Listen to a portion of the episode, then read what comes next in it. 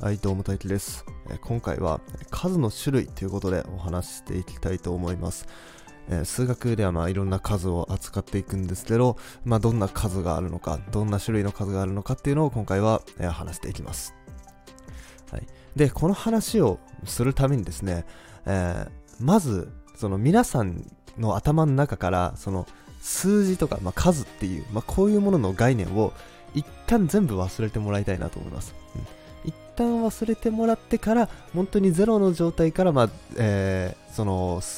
数がどういう風にできていったかを辿っていく。うん。まあ、そういう風に辿っていった方が分かりやすいと思うんで、まず皆さんには数という概念を忘れてもらいたいと思います。はい。3、2、1、パン。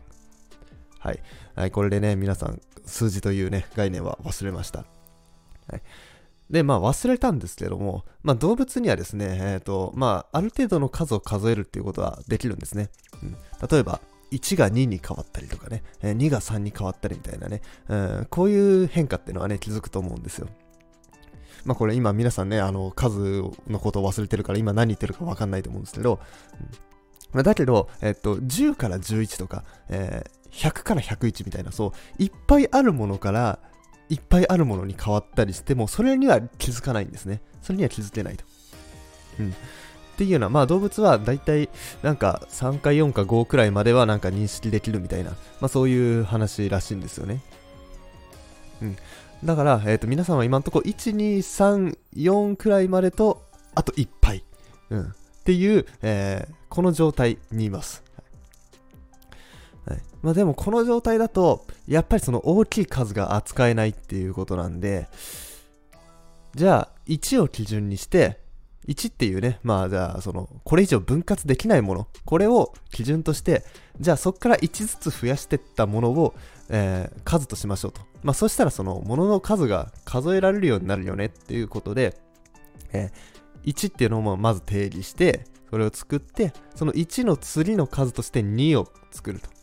で、2の次の数として3を作って、3の次の数として4を作ってっていう風に、えー、次々とね、えー、数を作っていきます。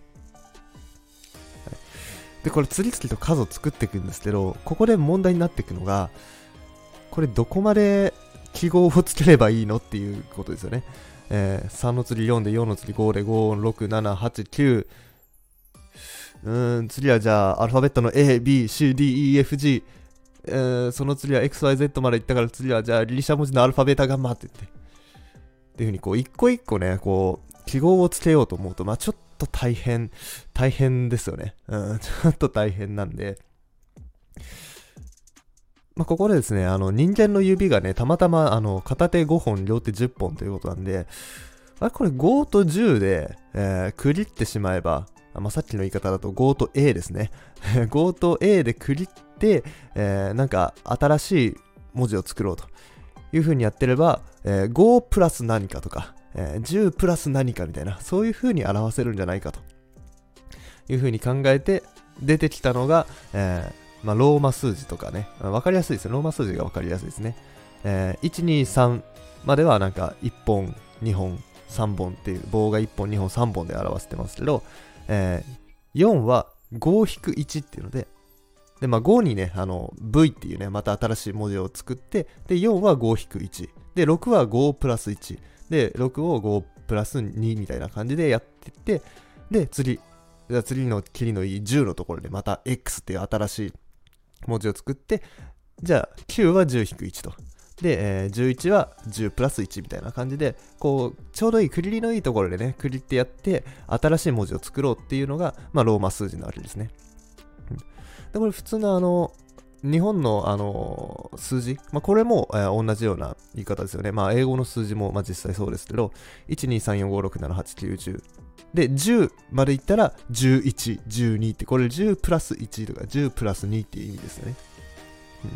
で、100までいったら101、102、115とか、136とか、こういうのっていうのは、えー、100とか10とか、これを基準にして、それプラス何かっていう表記の仕方になっていると。うん、英語の数字に関しても、例えばなんか、103とかだと、100、103とか、100プラス3みたいな、うん、そういう風になってるわけですよ。はいでもこれでも、これでね、あの、まあ、その、一個一個に記号をつけるっていうことはなくなったんですけど、これでもやっぱり、その大きい数を表そうとすると、結局新しい文字作り続けなきゃいけないんですよね。うん、この本質の部分はちょっと変わってないと。あの、よく言う、あの、なんか小学生とかで、あのめちゃくちゃ大きい数覚えてきた、これ無料対数が一番でかい数なんだぜって言ったけど、じゃあその無料対数に1を足したらどうなるのとかね。じゃあ無料対数の1万倍は何ですかと言われたら、え、何ってなっちゃうわけですよ。うん、やっぱりその新しい文字を作り続けなきゃいけないと。うん、この問題はやっぱも残ってるわけなんで、これをなんとか解決したいっていうことで解決できたのがアラビア数字ですね。まあ皆さん今ね、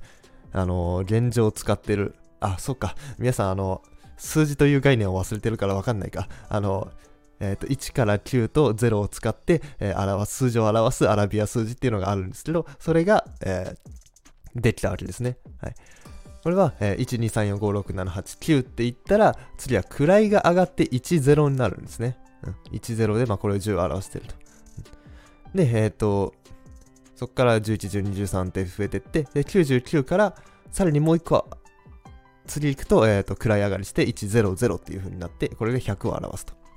うん、っていう風にすることで、えー、読み方はわかんないけど、表記はできましたね。0をどんどん付け足すことによって、えー、例えば、1の後に0がなんか23個続く数とかね。うん、これあれですね。あのー 6×10 の23乗のあの、アボガドロ数とかね、こういうめちゃくちゃでかい数も、その読み方はわかんないけど表記はできるようになったというわけです。はい。まあちょっと話がそれちゃいましたが、えっ、ー、と、数のね、えー、種類の話に戻りましょう。はい。えー、数の種類の話なんですけど、今はね、えー、1、2、3、4、5、6、7、8、9、10と、えー、この1から1の次の数、その次の数、その次の数っていうので、次々に、えー、数を定義していったと、うん。で、この数のことを、まあ、自然数っていうふうに言います。はい、で、この自然数が、えー、できると、これに対して足し算っていうものをしたくなります。うん、で例えば、えーと、A さんと B さんがいて、A さんが、えーと、牛を2頭買ってきましたと。B さんが、えー、牛を3頭買ってきましたと。じゃあ合計で牛は何頭ありますかって。まあ、2と3足して5みたいな、まあ、こういう計算がしたくなるわけですね。はい、で、この自然数の中で足し算っていうものは、まあ、難なくね、えー、行うことができますと。なんですけど、これ足し算ができるようになると、じゃあ何を足したらその数になるかっていう、こっちが気になってくる時があるんですね。例えば、えー、今5人家族ですと、うん。そのためには5つ食料がいります。で、今手元にあるのは2つです。じゃああといくついれば、じゃあ2に何を足したら5になるでしょう？みたいな、うん。っていうのが気になってくると。いうので出てくるのが引き算なんですね。だから今のだと5-2が3という計算になっていると。はい、なんですけど、この引き算に関しては、ちょっと自然数ではですね、その大きい数から小さい数を引くと、まあ、これは自然数の中でできるんですけど、小さい数から大きい数を引いたりとか、まあ、ましてや同じ数を引いたりとかすると、あれこれ、自然数の中にないやつが答えになるな、ということなんで、まあ、まずね、えー、まず皆さんの中ではそんな数は存在してないんですよ。うん、まあ、だけど、これちょっと気持ち悪くないですか？この引き算、どん、どんな自然数を引き算しても自然数にならないと。これなんか、ちょっとムズムズするなっていうことで、うん。じゃあ、新しく数付け足して、じゃあ引き算全部できるようにしちゃおうというふうに考えた人がいたいましたと。うんはい、で、その人が考えたのは、えー、ゼロっていうね、えー、何もないっていうものを表す、えー、ゼロっていうものと、あと、えー、そのゼロを対象に12345をこう反対側にひっくり返したマイナス1マイナス2マイナス3という数を作ろうとそうしたら引き算が、えー、できるようになりますよねとで、ちなみに、あの、用語がこういうのにあってですね、その、自然数た自然数が必ず自然数になる。うん、みたいな時は、これ、あの、閉じているっていうふうに言います。自然数は足し算で閉じている。で、えっ、と、引き算の方、自然数引く自然数は必ず自然数になるとは限らないですね。だこれは自然数は引き算で閉じていないっていう風になります。まあ、自然数は足し算で開いているっていう言い方、まあ、ちょっと聞いたことないんで、まあ、これは閉じていないっていう言い方でお願いします。はいで、えっ、ー、と、今ね、自然数で、えー、引き算が閉じてなかったから、じゃあ引き算が閉じるように新しく0とマイナスの数を入れましょうと。うん。いうふうにやったと。で、これで出てきた、これでできた数っていうのが整数です。えー、12345って自然数と0とマイナスの値を加えたのが整数と。なんで整数は引き算で閉じています。で、これね、えー、今0とマイナスを付け加えたんですけど、これによってですね、まあ、0っていうのがまず、え、何もないとか、えーと、変化がないっていうのを表すことができるようになったと。で、さらにマイナスで、えー、その逆方向っていうのも数字で示せることができたんですね。まあ、例えば、えーと、1秒後、2秒後、3秒後っていうと、まあ、後々の時間のことですけど、じゃあ、マイナス1秒後って言ったとしたら、これ1秒前のことになるんですね。うん、マイナス1秒後っていうのは1秒前。あと他にも、北に1キロ進みます。北に2キロ進みますっていうのの、えー、そこにマイナスを入れると、北にマイナス1キロって言ったら、これ南に1キロ進むことになるんですね。うんまあ、つまりですね、その、一つの直線、時間とかもそう一つの直線上になるじゃないですか。で、北とか南も一つの直線上にあるじゃないですか。それを、その、えー、右に行く、左に行く、上に行く、下に行くっていうこのどっちに行くかっていうのをわざわざ表記しなくてもどっちかの方向だけでそのプラスマイナスをつけることでそのその直線上のことを全部表せるようになるんですよわかりますかね？そのこれまではずっと上行くか下行くか北行くか南行くかっていうその北と南をつけないとその移動は表現できなかったんですけど北にプラス1北にマイナス1っていうことでそのなんですか、その上下運動が、その北にっていうだけで表現できるようになったと。いうのが、まあ、この整数っていうものなんですね。はい、それではこの整数に関して、じゃあ今度は、えー、掛け算を考えていきます。まあ、自然数の時でも、まあ、掛け算は閉じていたんで、まあ、掛け算の理論してもよかったんですけど、まあ、整数から掛け算の理論をした方が分かりやすいんで、まあ、整数で掛け算を考えます。掛け算っていうのは、えー、例えば、えー、2たす2たす2たす2たす2たす2たす2っていう風に、こう2をいっぱい足し算したいって時に、こう毎回2たす2たすってやってるのはめんどくさいから、じゃ例えば10個足してたら 2×10 みたいにしましょうというのが、まあ、掛け算でしたと。で、これを、まあ、整数の掛け算で考えると、えー、まあ、マイナスかけマイナスはプラスになったりとか、プラスかけマイナスはマイナスになったりとかっていう、まあ、マイナスの掛け算もあったりして、で、えー、まあ、掛け算が定義できますよと。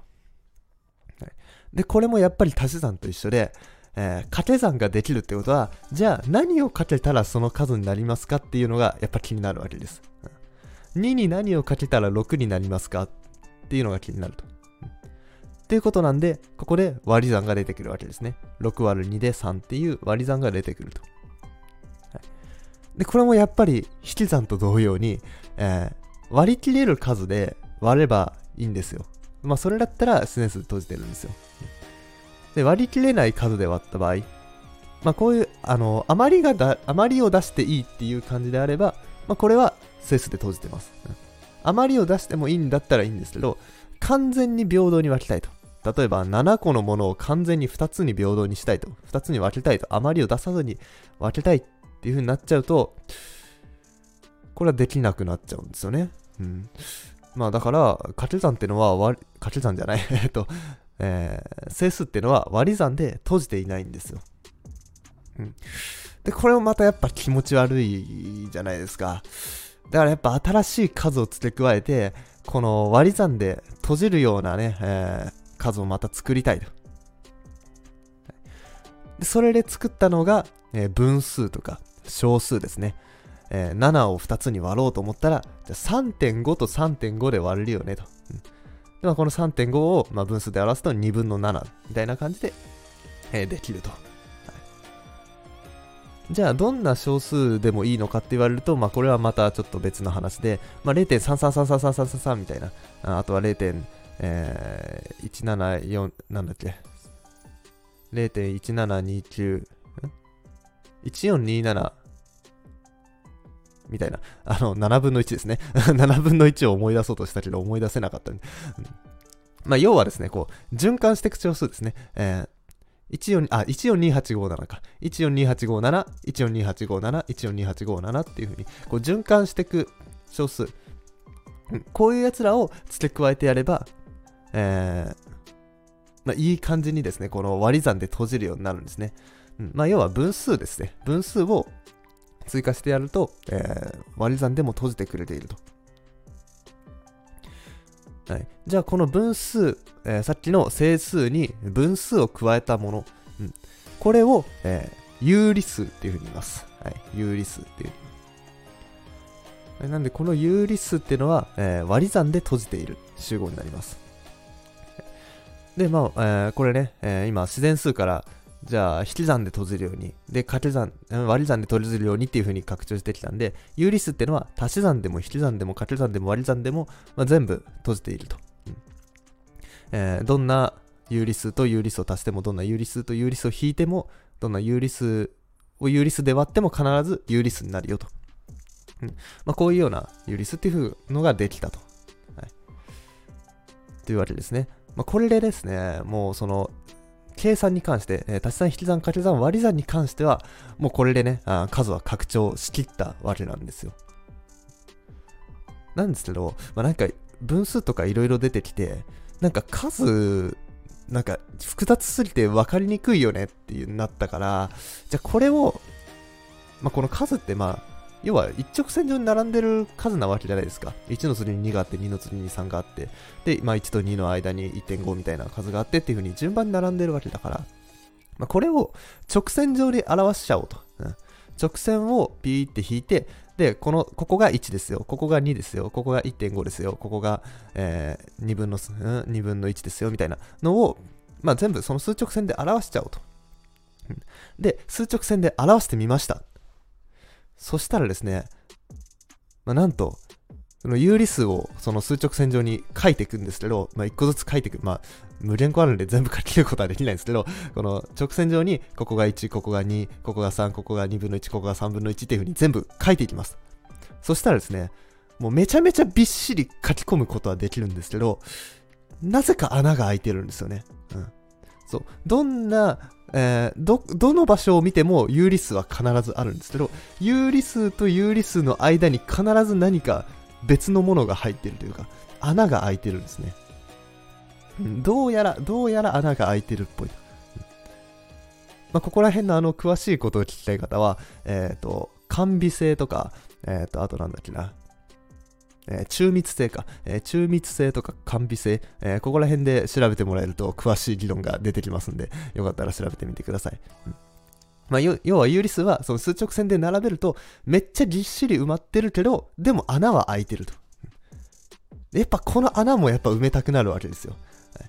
で、この穴になってる部分のことを、え有理数に対して無理数って言いましょうと。はい。で、まあ、この無理数の例として挙げられるのが、例えばルート2とか、円周率とか、えー、ネイピア数とか、そこら辺の数ですね。はい、で、こいつらは、えー、さっき分数で表した、表せた数っていうのは、有理数だと、その小数点以下が必ずその戻ってくるんですね。3333って続いたりとか、えー、172、ん？172458、17なんたらみたいな、142857か、142857って続いたりみたいな。風になって、その循環してたんですけど、この無理数に関しては循環してないんですね。うん。えー、円周率 π は、まあ、3.141592653584846264338みたいな、な感じで、まあ、その不規則に、まあ、どんどんどんどん、えー、いくらでも小数点以下が続いていくというような数だと。うん。まあ実際そういう数って、まあその有理数では表せないんで、まあその部分が穴が開いてたわけですね。で、この、えー、有理数と無理数を合わせて、じゃ数直線を完成させたと。じゃあ、その数直線上にある数全部を実数というふうに言いますと。で、この実数があれば、まあ、基本的にはまあ実世界、現実世界にあるような数っていうのは、まあ、大体表せるよと。うん、大体網羅してますよっていう感じになってます。はいまあ、これでですね、まあ、数の拡張に関しては、もう仕切ったんじゃないかと。もう現実世界で使える数は大体出たでしょって、実数でできたでしょっていう風にもなったんですけど、実はですね、まだ終わりではないんですよね。まあ、それがですね、えー、まあ、ここからですね、その、ちょっと数学的な話になりますけど、えー、代数方程式っていうものをね、あの、解いていきたいと。うん。まあ、簡単に言うと二次方程式ですね。あの、二次方程式を解いていきたいんですけど、まあ、これ x2 乗イコール1とか、x2 乗イコール2とか、x2 乗イコール3みたいな、まあ、そういうような数に関しては、実数上にまあ解があるんですね。だから2乗して1になる数とか、2乗して2になる数、2乗して3になる数っていうのは、えー、実数上にあるものなんですけど、2乗して、じゃあマイナス1になる数とか、マイナス2になる数とかってそんなんあるの？っ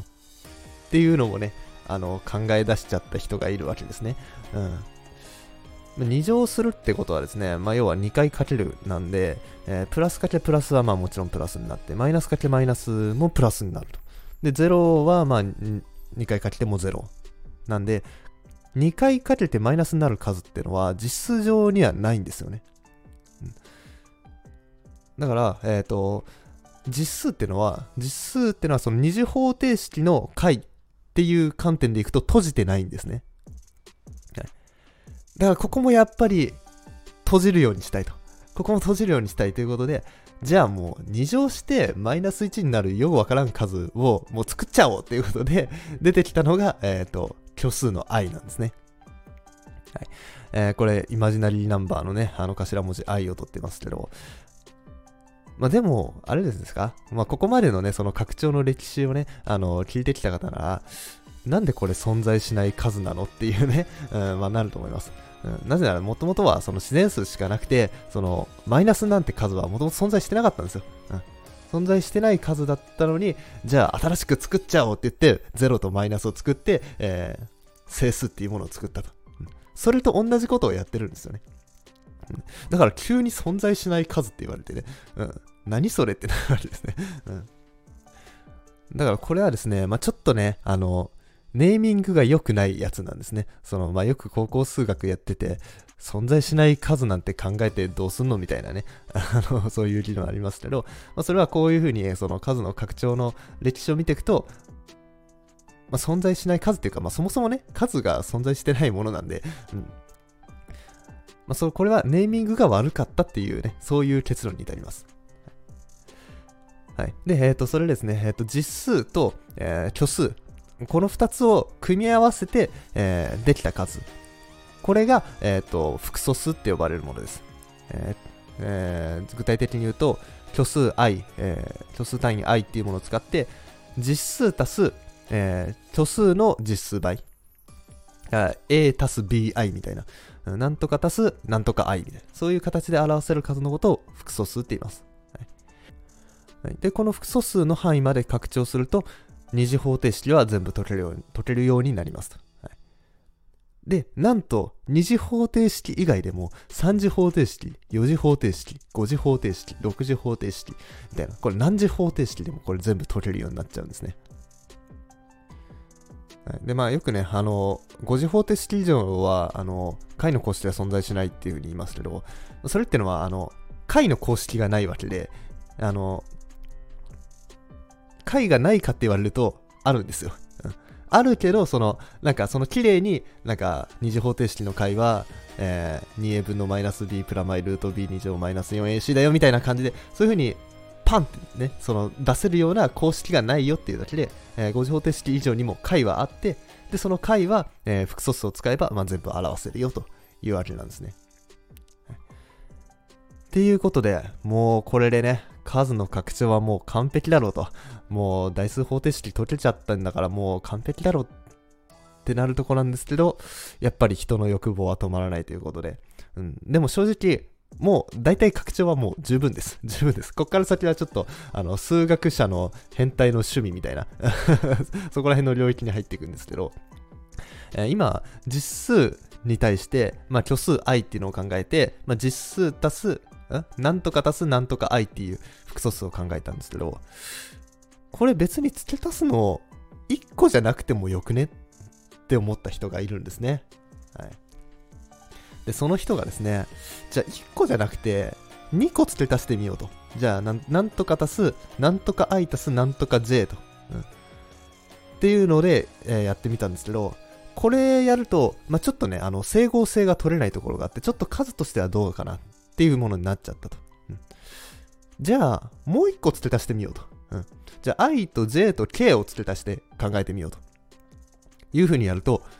なんとこれ数としてうまくいったんですよね。っていうことなんで、えー、これね、え、ー、と、実数と i と j と k、この4つのパラメーターからなる、えー、資源数っていうものが、え生み出されましたと。はい。まあでも、正直この資源数ね、あの、何で使えるかって言われると、まあ、ちょっと僕もわかんないんですけど、まあなんかよく言うのはなんか、その3次元の回転を表してるのが資源数みたいな風に言いますね。まあ、別に分かんなくてもいいです。あの、高校数学とか、っていうか、まあ、数学において、まあ、虚数まで理解してれば大丈夫なんで、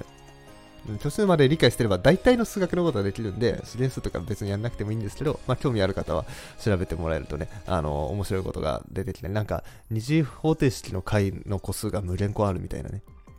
まあ、そういうよくわかんないこととか起こったりするんで、まあ、気になる方は調べてみてください。はい、で、えー、じゃあ、今ね、えー、3つ足してやったんですけど、これさらにもっと新しい文字付け足してもいいんじゃね？っていう風にやっぱなるわけですよ。3個付け足してできるんだったら、じゃあもっと付け足してみたらどうなのっていうので、いろいろ試してみると、どうやら、えー、今ね、えー、まあ、1と i で、まあ、2つ、まあ、複素数ってある意味2元数なんですよね。うん、で、その次が資源数と、4つのパラメーターだから資源数と。どうやら、その次は8元数ができると。で、その次は16元数ができると。で、さらに次32元数ができる。要は、えー、2のなんとか乗元数ならその数の計算としてうまくいくよねっていうので、その数として出てきてるわけですね。はい。まあ、こういうね、数があるんですけど、まあ、それが何に使えるかって言われると、わからないです。もうなんか、ここら辺はもう正直趣味の領域ですね。数学者の趣味の領域なんで、ちょっと何に使えるかはちょっとよくわかんないです。うん、まあでもなんか、こういう、ね、あの、歴史があった上で、じゃあさらに数を付け足そうみたいな、まあこういうのをやりたくなっちゃいますよね。うん。まあ、それが何に使えるかどうかはわからなくても、とりあえずなんかやってみたいよねっていうので出てきたのがこの2のなんとか上限数っていうものです。はい、で実はですね、まあ、今、まあ、12345から拡張していって、まあ、その4連数とか8連数とか16連数みたいな話をしたんですけど、実は数学で扱うね、その数としてはですね、まあ、他にも実際いろんなものがあるんですね。えっ、ー、と、行列とか、あとは痴漢みたいな話とかね、まあ、これは線形代数で出てくるものなんですけど、まあ、そういうものがあったりして、その数っていうのは、すごい自由なんですよ 自由なんですよ。うん。なんか、とりあえず、なんか新しいやつを作ってみて、うん。で、それがなんか、整合性取れてると。計算の整合性取れてるってなれば、まあ、それ一つのね、数学の一分野になるわけですから。うん、で、それが、まあなんかいろいろね、物理学とかの発展によって、なんかその物理の計算の時に、この計算ができないと、この計算ができればこれができるんだけどな、この計算ができるんだけどな、この物理のその方程式が解けるんだけどなっていう時に、数学をパッて見てみたら、ああるやんってなるんですよね。うん。まあ、これが これがまあ物理と数学の、その数学がどういうふうに発展していくかって、その現実に応用されていくかっていう、なんですね。まあそれがまあ分かりやすいのはまあ微積とかですよね。その微分積分っていう数学の分野があって、だけどその物理で、え、運動を考えていくと微分積分が必要になったああ微積数学にあるやんっていうので、えー、まあ、活用されていくっていうのが、まあ、その数学の流れなんでね、まあ、その元からそのこれが何に活用されるのかっていうのは分からず数学はとりあえず発展してでそれに後から物理が追いついていくっていうねうん、そういう風になってるんで、うん、まあ、例えばなんか、フェルマーの最終定理がどうとかありますけど、あれが何に使われるのってか言われてもわかんないですよ。わかんないけど、まあもしかしたら、後々物理とか、まあ科学とか、まあ別の分野で、じゃあなんか x の n 乗足す y の n 乗イコール zn 乗っていうその方程式が出てきました。っていう時に、あ、フェルマの最終定理あったやんで使えるっていうのが、まあ、数学の発展の仕方ということなんですね。はい。というわけで、えー、今回は、えー、数の種類について、えー、いろいろお話していきました。えー、面白かったなって方はぜひいいねやフォローなどお願いします。それでは、バイバイ。